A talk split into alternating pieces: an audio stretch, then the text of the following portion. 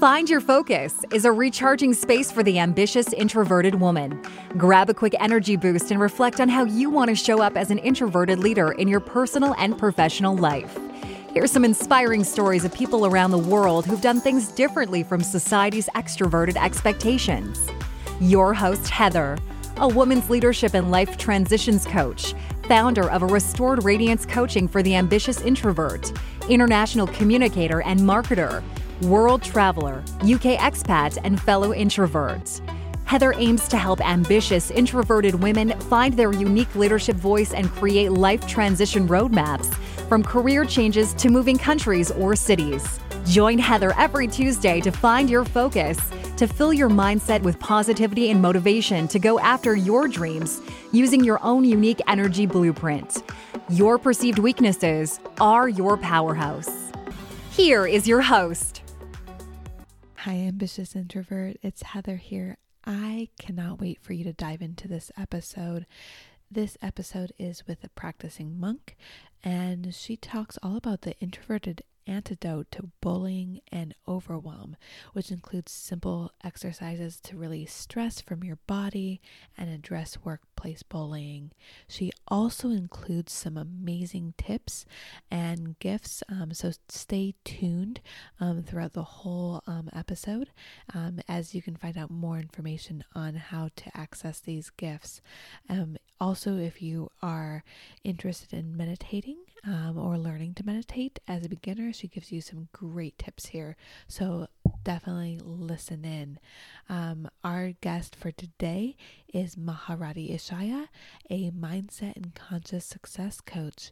She works with heart led women who are ready to create the life and relationships they crave by breaking out of their mind created cages and into the version of themselves they are truly born to be because everyone deserves to live their full potential.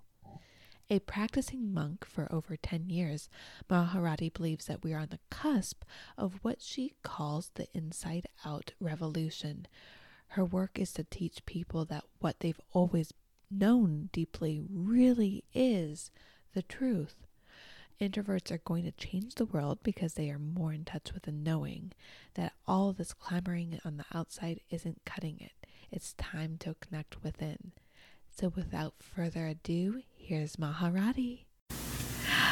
Hello, lovely ladies. I am so excited to bring you our guest for today. She is this bundle of joy and this beautiful energy um, over in Mexico um, today. Her name is Maharati Ishaya, a practicing monk, mindset and success coach, and founder of the Wendy House Project.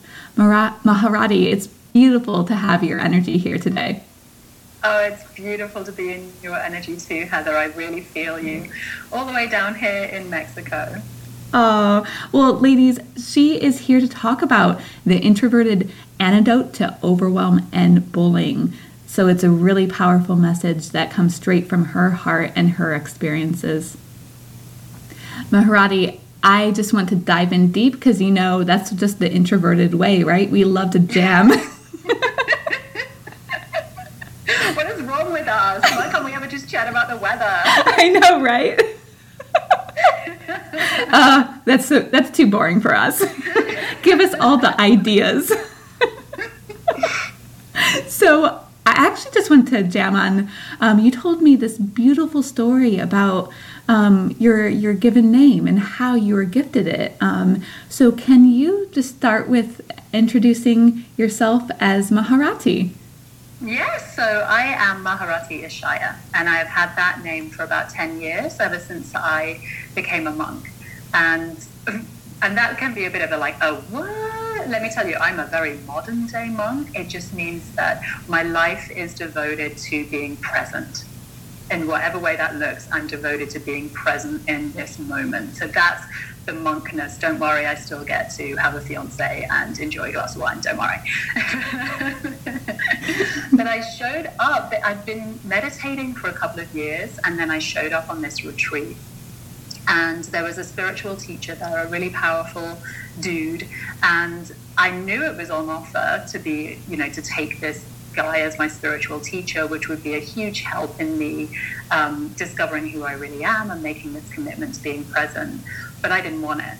By the time I showed up there, I think I was 36, and I'd been, um, let's say, hurt enough that I'd built up huge big walls all around me. I was very good at faking like I wasn't hurt. I was very good at faking like I could be really social and open with people, but on the inside, that was not the truth. I had buried myself under so many layers of what I thought was social nice enoughs. You know, I'll just be I'll just be nice enough socially, and then I never really need to reveal who I really am which deep, deep down, Heather, at the time, I thought who I really was was somebody who was really negative, a really dark energy. I felt that about myself, that there was something inherently kind of evil about me.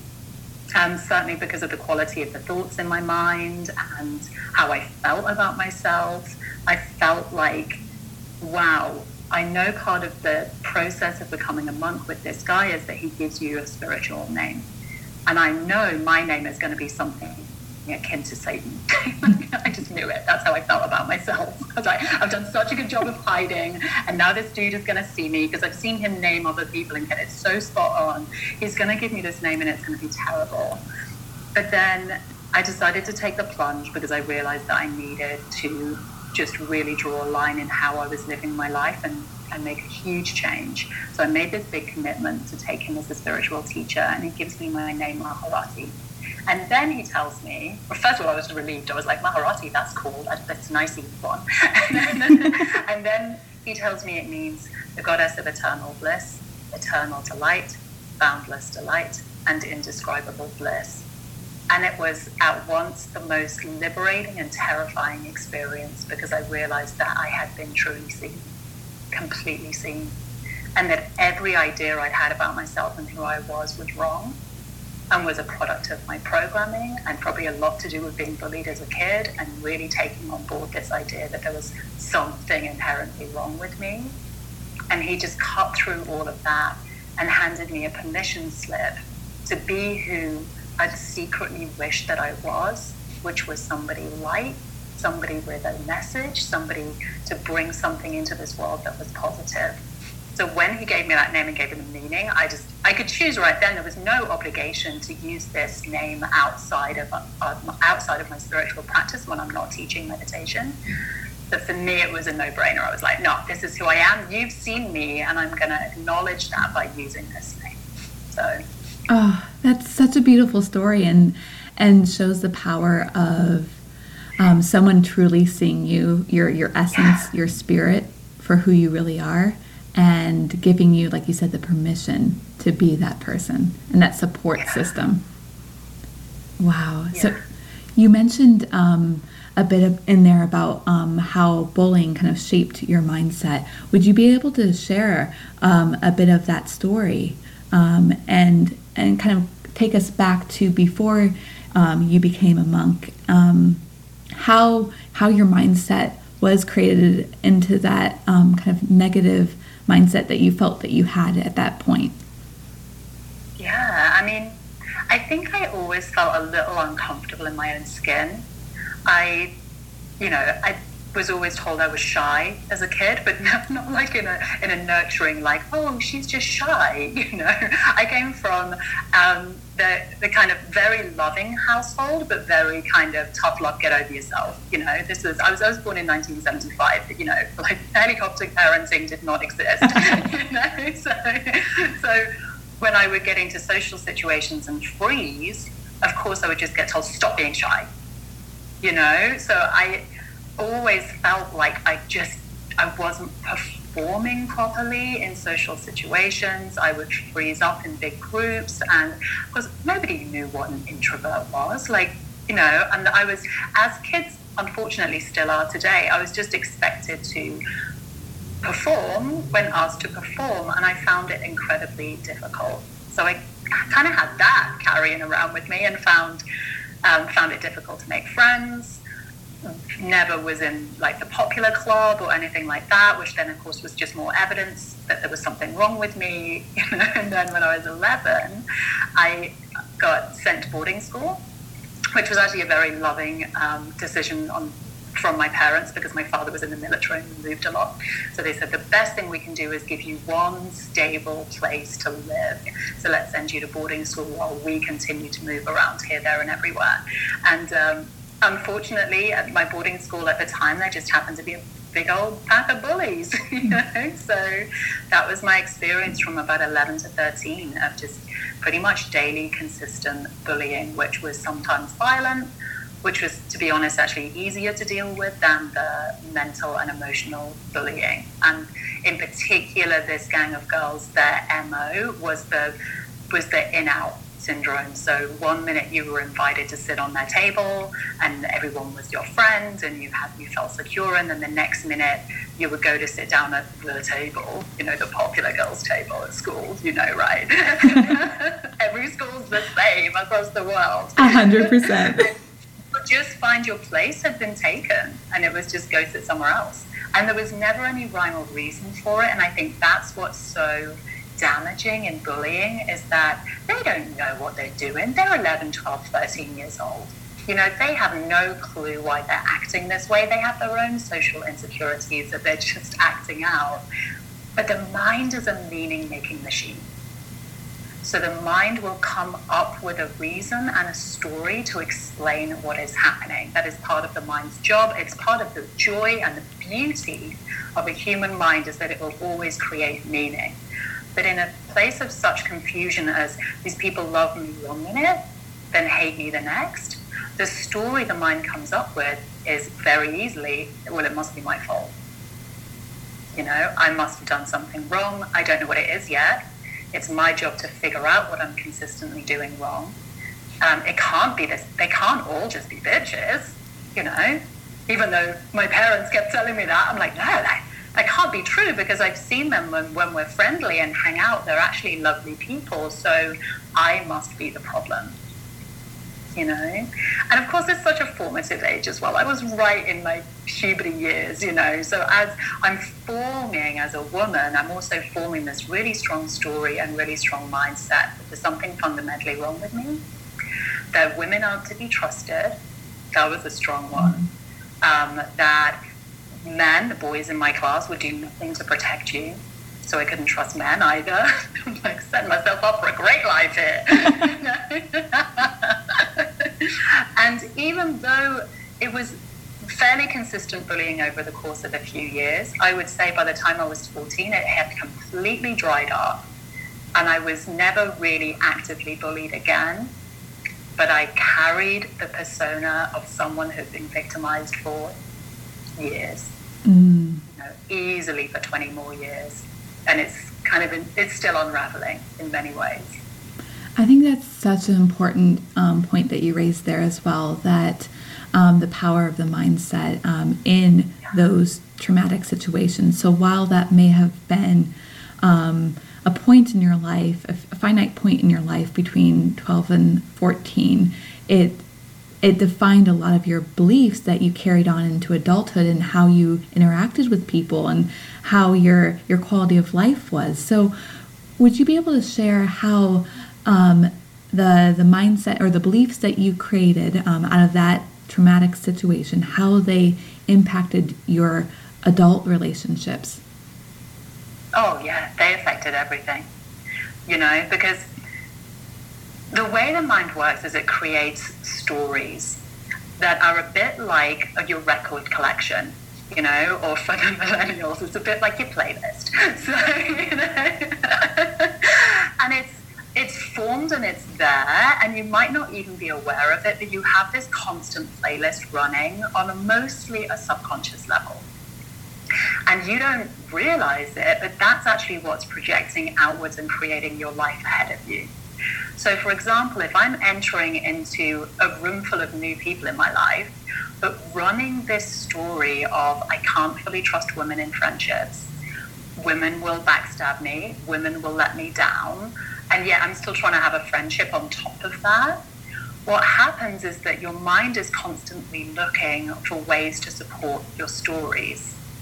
So I often liken the mind to like a little Jack Russell dog you know? And you're sitting there and you're you know you're reading your breakfast and reading the newspaper and your your little jack russell dog wants to support you and it wants to bring you information from around the, the world and around your surroundings. So you're there just chilling and it's running off fetching these these balls if you like from your current situation.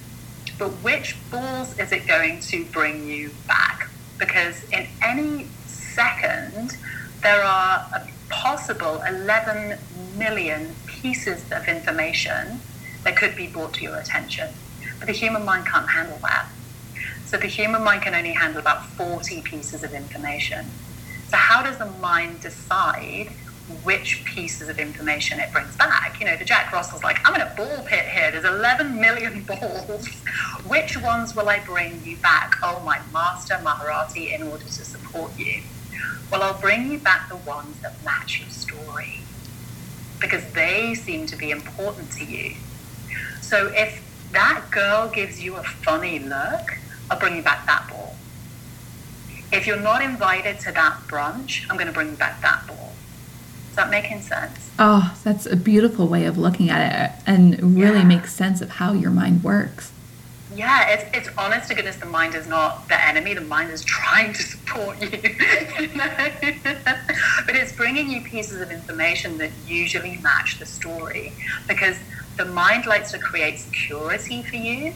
So the mind will enhance the status quo because that's how human beings feel secure and but it doesn't have a differentiation system between oh but this is a negative belief and this is a positive belief it's just like this is your belief that you that your friendships with women will fall apart because they can't be trusted and they're going to turn on you eventually anyway. So now let's bring you back all the pieces of information to support that because then you live in this beautiful stable universe where you can expect the same thing to happen again and again and again.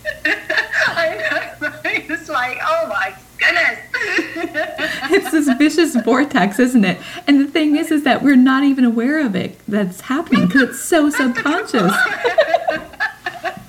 if we could see this crazy, we'd be like, oh, this this is not okay, Jack Russell. Just sit, stay, stop bringing me back these pieces of information. You know, you brought me back the ball that said that woman gave you a funny look. Who knows? She might have toothache, you know? Or she might just have resting bitch face. like, you don't know. But the, but the Jack Russell brings back the information as conclusive proof that you're about to be socially ostracized, so you live your life as if you are. so, yeah, it's so um, relatable. I'm just laughing to myself because yes, I recognize those those bad balls that the Jack my inner Jack Russell has brought me. um, so I I find the hardest bit though is is actually realizing that this is what you're doing. And and so what was the trigger for you to realize that like hold on, actually this is a pattern that's actually not serving me but uh, it's really, it takes a lot to recognize that pattern, doesn't it? Yeah, yeah. And to be honest, for me, it was meditation. That was the turning point for me. You know, it wasn't that I hadn't, um, I'd, I'd, tried therapy before, which had been hugely helpful and supportive, um, but in particular, Gestalt therapy was favorite, um, probably because I trained as an actress, and that's a lot about, you know, pick up this pillow and pretend it's your younger self. I'm like, yes!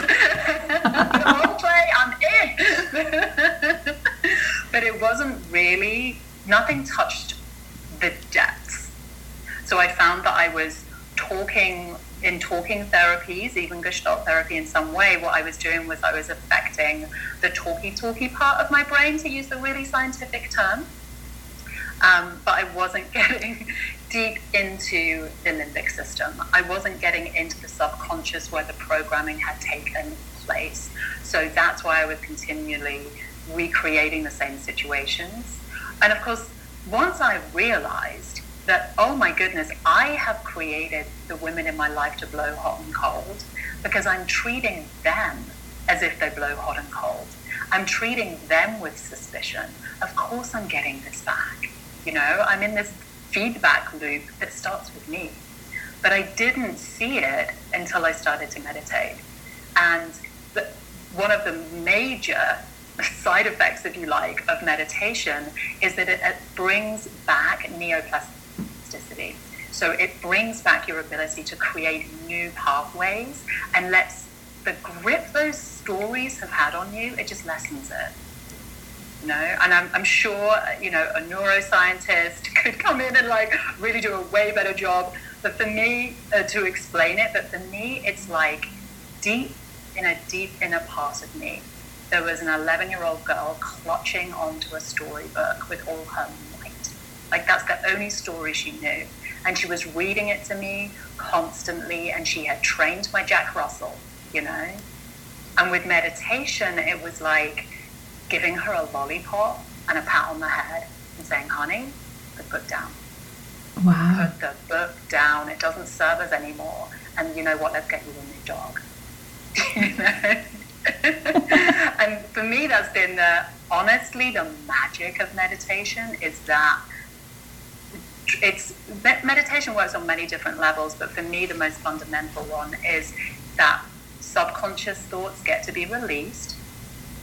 It lessens the, the hold that the programming has on you. It's very soothing and healing to the limbic system where those stories are all held in this giant processor. But also, it strengthens your mind's ability to come back to the present moment. Because, like you said, Heather, so much of this stuff is subconscious. We don't know where our mind is at. It's not with us in the present moment, but we're not aware of that. We live at least 90% of our lives in the past and using that past to project into a future, which we then sit and stress about you know and we know if you've ever had the experience of rerunning a conversation until you get it right in your head oh yeah. yes yes right like how many times can i and then i would have said and then i would have done you know we're not present when we're doing that we're often in an imagined past trying to trying to perfect it or uh, I had this experience so many times. I would be on my way to work and already at work. I'd already be having, I'd already be in the meeting. You know, I worked with kids a lot. I'd already be teaching the kids in the class. If there was a, you know, that kid, like, oh gosh, how am I going to deal with that kid? How will I love him the most today? How will I deal with his behavior stuff? I'd be on my way to work and already dealing with that kid. That kid wasn't there. Projecting it into an imagined future, which you know what, never came true. Mm, that's so true. Yes. Yeah. We spend ages projecting into this future, and then when we catch up to it, it's never what we thought it would be. And then either you're a bit relieved because you'd imagined something terrible, or you're bitterly disappointed. this holiday isn't as good as the one I had in my mind. and this causes such unbelievable stress on the nervous system for us to not be exactly where the body is.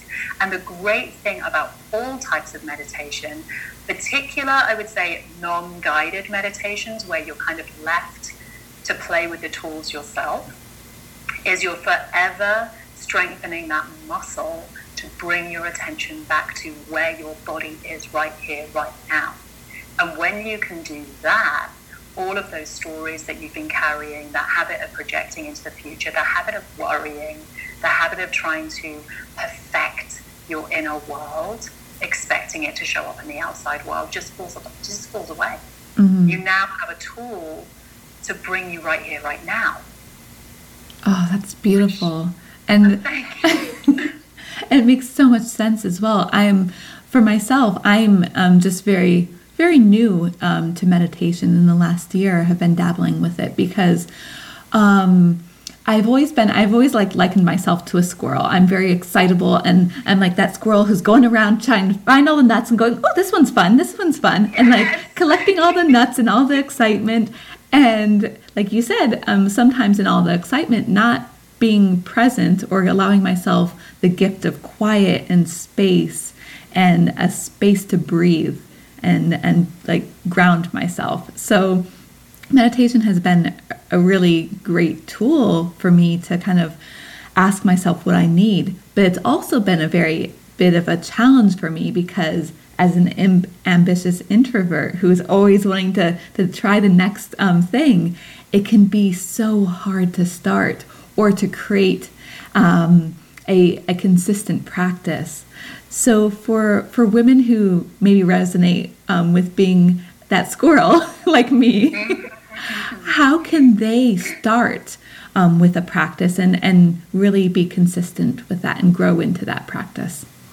Yes, that's so great. And also, I think let's just blow apart this myth um, that meditators are somehow special people that are able to, you know, oh, it's okay for you. You must be able to just sit for hours easily. You must have a very different personality type than me. I've always been a doer. I've always been on the, the you know, the to-do list that come out of me first thing in the morning. Unbelievable. you know, like, there's a lot I want to achieve on this planet in my lifetime. Let's go, go, go, go, go, please. you know? But how exhausting is that? Exactly. Yeah, you burn yourself out. Totally. And we what I realized once I started really getting into this practice was that I had been buying into a lie. And the lie was the harder I work, the less I sleep, the longer I stretch my workday, the more I will get done. And I had to take a real long, hard look at myself to realize that that was not true. Mm. That actually, the most stuff I'd got done was when I was rested and out of the way and in a space to allow the best, most efficient, fast moving ideas to come through me get, getting off that hamster wheel of doing, doing, doing, sitting, allowing, breathing, letting my freaking intuition speak instead of the hamster wheel in my mind, because man, there's some wisdom I haven't tapped into. And then the ideas, the projects, the way forward just became so crystal clear that it was actually embarrassing to see how little effort then was required of me to put the ball into motion. You know? Yes. It's so important. So yeah. you you raised such a beautiful point there about how sometimes taking a step back, giving yourself that quiet space and resting actually can propel you forward in much more clarity and focus than what you would have been doing if you were just grinding on that hamster wheel as you were saying. Yeah, absolutely. But and again, everyone forgive yourselves right now. it's not our fault. This is programming. You know, we have been trained since birth. You want to get far in life, you better work hard. And I'm not saying that I don't work hard, I do. You know, I get great pride and enjoyment out of how much I achieve in my life, but not at the expense of burnout, you know, not at the expense of my relationships and my enjoyment of living in the moment now. And that has come like, I love that you said clarity, here, Heather. That is exactly it. That the clarity, the ideas to act that come through me now are fully formed. Just easy to act on. Yes, I have to send the emails and write the scripts and put the work in and film the videos or whatever it is. But the purity of the ideas that come through from that meditation space beat the pants off anything that come at 11 o'clock at night when I'm drinking coffee, trying to sweat it out, you know, which was definitely how I lived my life before, you know. So I think point number one for anyone who just thinks, but I ain't got time to meditate, I'm too busy. like, I, understand, I completely understand that. You don't yet know how much time and space will open up in your life and inside of your mind with meditation. So it does take, in the beginning, that little leap of faith to be willing to try a new way, to be willing to try a new system. You know? And for me, it's just as simple as this Is your current system working for you? Are you getting the results you want in your life? and also feeling held and supported and healthy and having great relationships around you and and holidays and enjoyment and eating well. Like are you absolutely successful with your current system? And if the answer is yes you go. Like bye. I got nothing to teach you.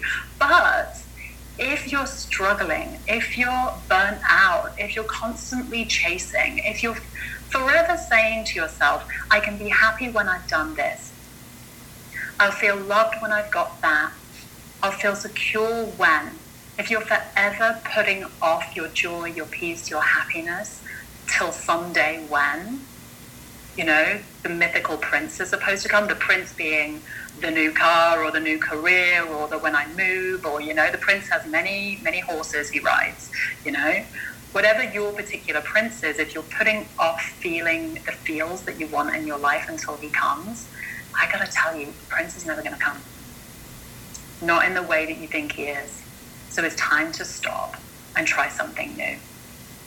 Mm-hmm. And meditation is an incredibly powerful something new to try. Oh, that's beautiful and so relatable. Um, uh, you mentioned as well that um, some of the best type of meditation is the non-guided meditation.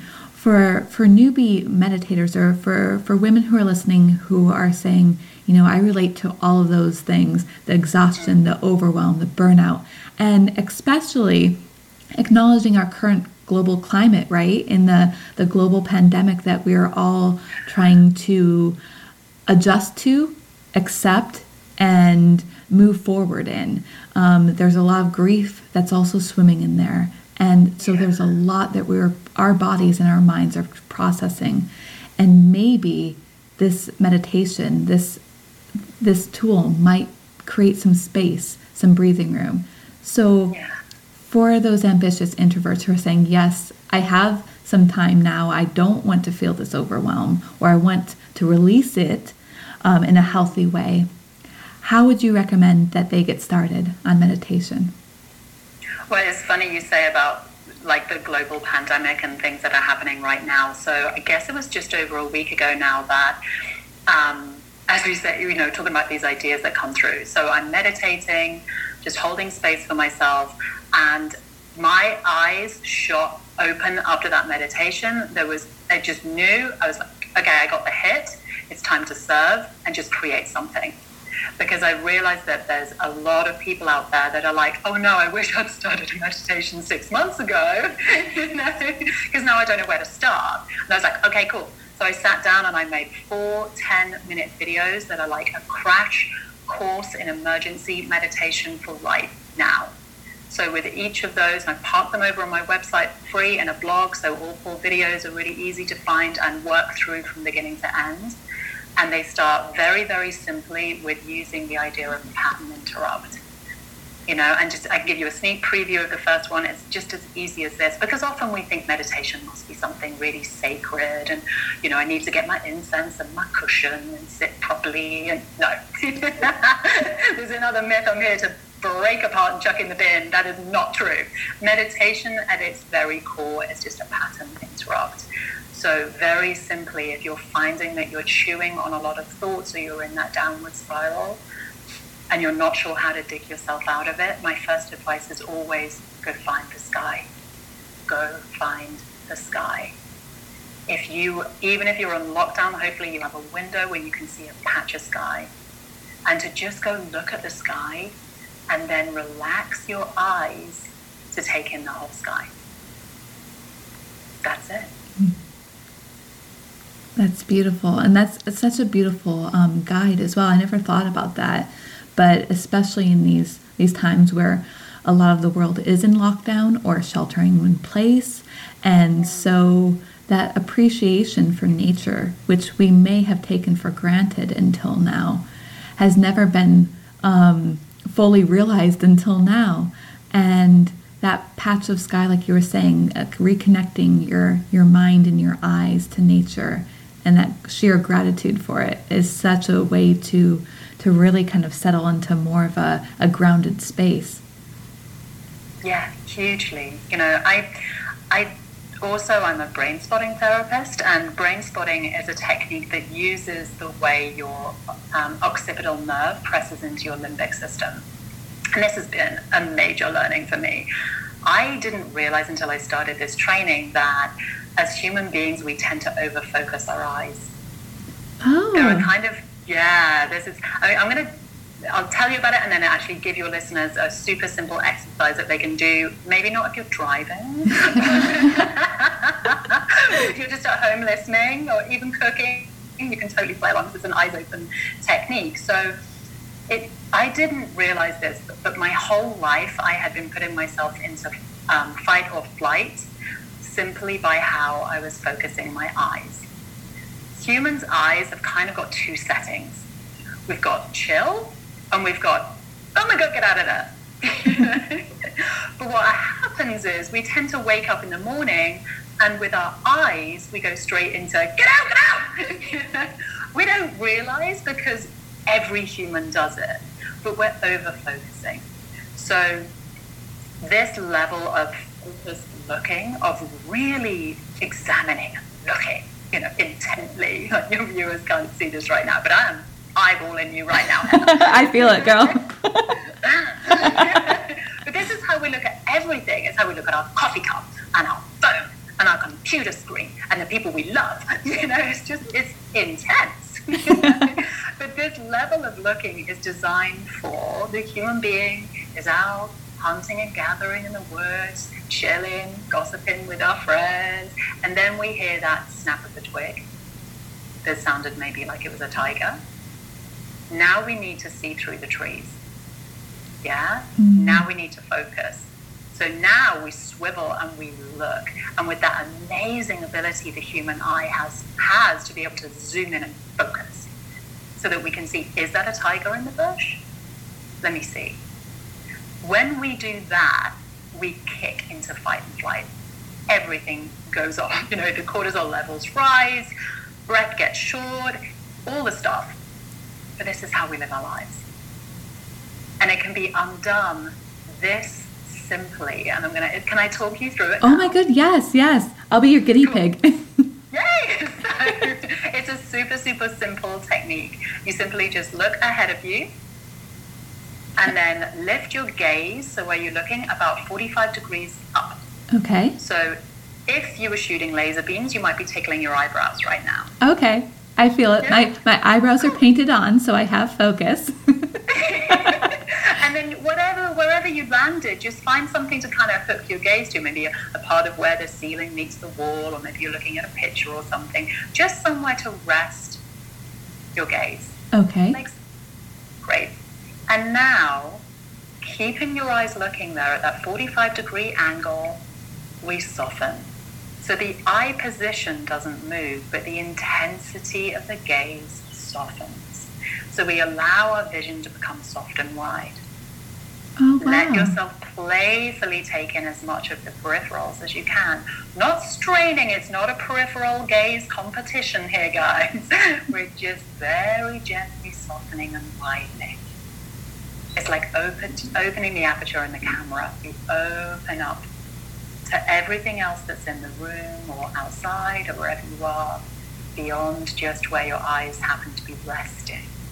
Resting.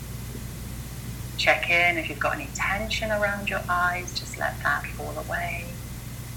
Let your eyes gently rest in their socket. Your eyes are very beautifully held. They don't need to hold themselves. Let your vision soften and widen, soften and widen.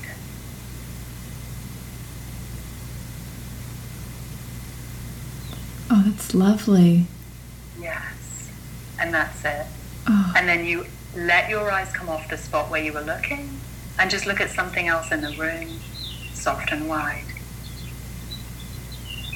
Look at something else in the room, soft and wide see how much you can see without having to look.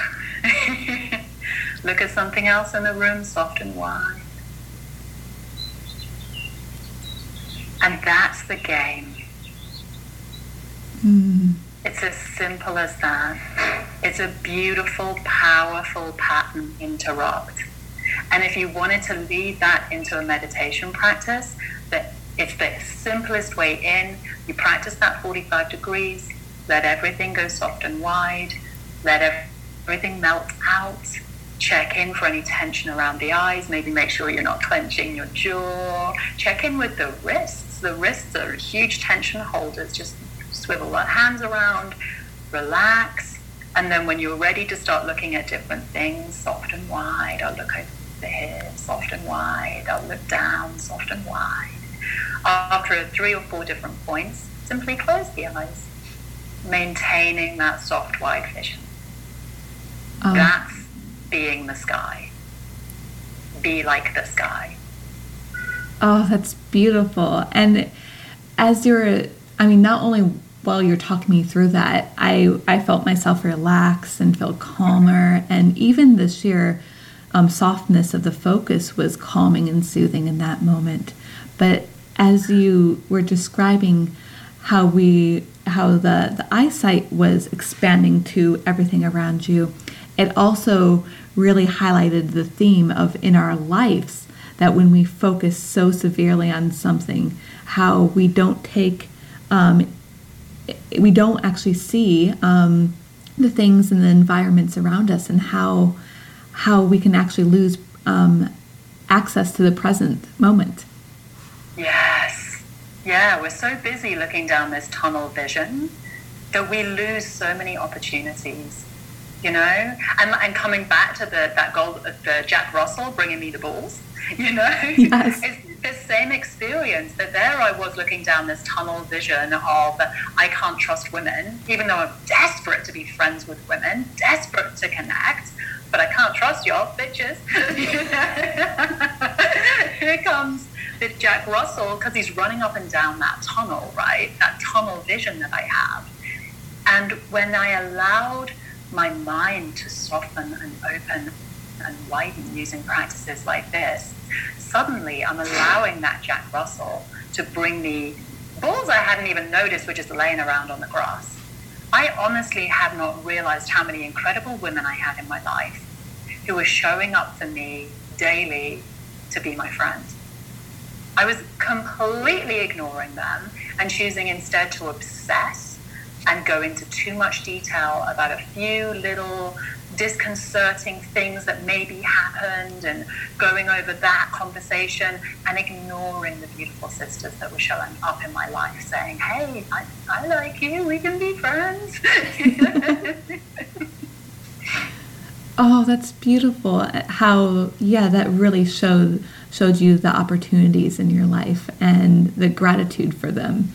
Um, I think as well, um, whether any of our listeners can relate to the bullying, um, whether that be in their childhood or perhaps even now in workplace bullying um, situations that they may be in. Um, I think this this you sharing your meditation techniques and tools to to relieve that overwhelm is, so needed, and I think um, another thing that of women who may be currently facing bullying um, right now, they might also be uncertain on how to address the situation. And based on your own experiences, um, what other tips would you have in mind for women who, now that they've found some time to meditate, they may also be confused on what next and, and how to um, really deal with the situation that's um, burdening them at the moment? Yeah. Mm, and my heart goes out to anyone dealing with bullying right now. It's, oof. Hey, Very articulate response there from Maharati. oof, ay, ay, um, I think, first of all, like we've touched on, dealing with your own overwhelm on the situation is imperative. And part of that, while this might sound counterintuitive, is accepting that you can't change anybody else. It's not your job to change the bully. It's not your job to fix the situation. Because I think as people pleasers, which often is a side effect of bullying, we take on way too much responsibility for the story of the bully. We take on, you know, I will heal you, I will fix you. And from a place of absolute, genuine, huge heartedness and love, and yet, if you're being bullied, the person who needs your love most of all right now is you. So, using techniques to help you center and to, as much as possible, because I know how difficult it is to not go back and try and fix the situation in your head or go forward. But that's why I recommend using such simple pattern interrupts as just find the sky or use the 45 degree technique to just, when you notice that you're there, break the habit to allow yourself to sit with it. That's radically accepting what's actually happening which again I think can sound really counterintuitive. It's like I don't want to accept it, I want to change it. But we have to accept things first. Because otherwise we're trying to change things from a place of resistance, the surface level of the mind, frustration, anger, uh, from a hurt soul. And I don't know about you, but I've never experienced any positive outcomes from trying to change the world from that place. Mm, 100%. Yeah. Absolutely. So it's super important that we learn to sit in our own sovereignty first and say, okay, I'm the queen of me. So I can take care of my emotional needs by resting here right now, using meditation techniques to strengthen myself from the inside and lessen the overwhelm. Within that comes the opportunity to not take it personally because I think, like I said, often we're like, what have I done wrong? How am I at fault? You know, which is a whole heap of overwhelm right there. And it's great when you notice yourself asking those questions or starting that, di- that dialogue with yourself to pattern interrupt. So, you know, rather than sit here and try and figure it out, I'm just going to pattern interrupt. Let me find a patch of sky. Let me do the 45 degree trick. If I have a different meditation, or, you know, if, if you've looked at the meditation videos I've sent out, just do something else other you know give the squirrel a different nut rather than trying to figure out what's wrong with you because there's nothing wrong with you there's nothing wrong with you i've never in all my experience and by the way i spent 20 years working with children as well i have never seen anyone get bullied because they deserved it or there was something wrong with them it's never personal it's never about the victim it's always about the bully mm. oh that's so beautiful, Maharati. Thank you so much for sharing that. And I, I think it gives um, people who are experiencing bullying right now that um, that opportunity to reclaim, like you said, their sovereignty, reclaim their power, and also release control of the situation and that need to constantly push, push, push to try to get a different response. But all that's doing is exhausting their own energy, especially if they're introverted and need to they need to manage um, their their energy well. So that is such juicy information and a way for women to really yeah reclaim their voice reclaim their power and reclaim their energy. Yes. And from that space kind of tip number two ask questions. Get curious. Because, like I said, that Jack Russell is bringing you back information that's re- that's reinforcing and repeating the same story. Now, I'm not saying you're making it up in your mind; it's not happening. I've been bullied, you know, like I've been punched in the face. I didn't imagine it. I, I know those experiences actually happened, but I wish I could go back to the 12 year old self and give her a list of questions to ask those bullies you know? And I've certainly, in my relationship as, as a, I was going to say grown up, whoever, I don't know anyone that ever feels grown up. but As a woman who's slightly older in life, um, I've certainly found that asking questions and approaching people who I have made the assumption are out to get me or trying to hurt me, or, and it's amazing how much um, information and evidence I can have a mast against somebody, but she said this and she did that. And it was, you know, it's very clear that this person is, for example, in the workplace trying to undermine me. And how powerful it's been when I've, and it's taken courage, but tap that person on the shoulder and said, Can I have a couple of minutes of your time? And actually asked questions and said, Am I doing something to upset you? Am I standing on your toes? You know, sometimes when you talk to me, you talk to me with such, I'm picking it up as contempt, but I don't know if that's what you mean. Or I don't know if you realize that you undermined me when you said that in that meeting.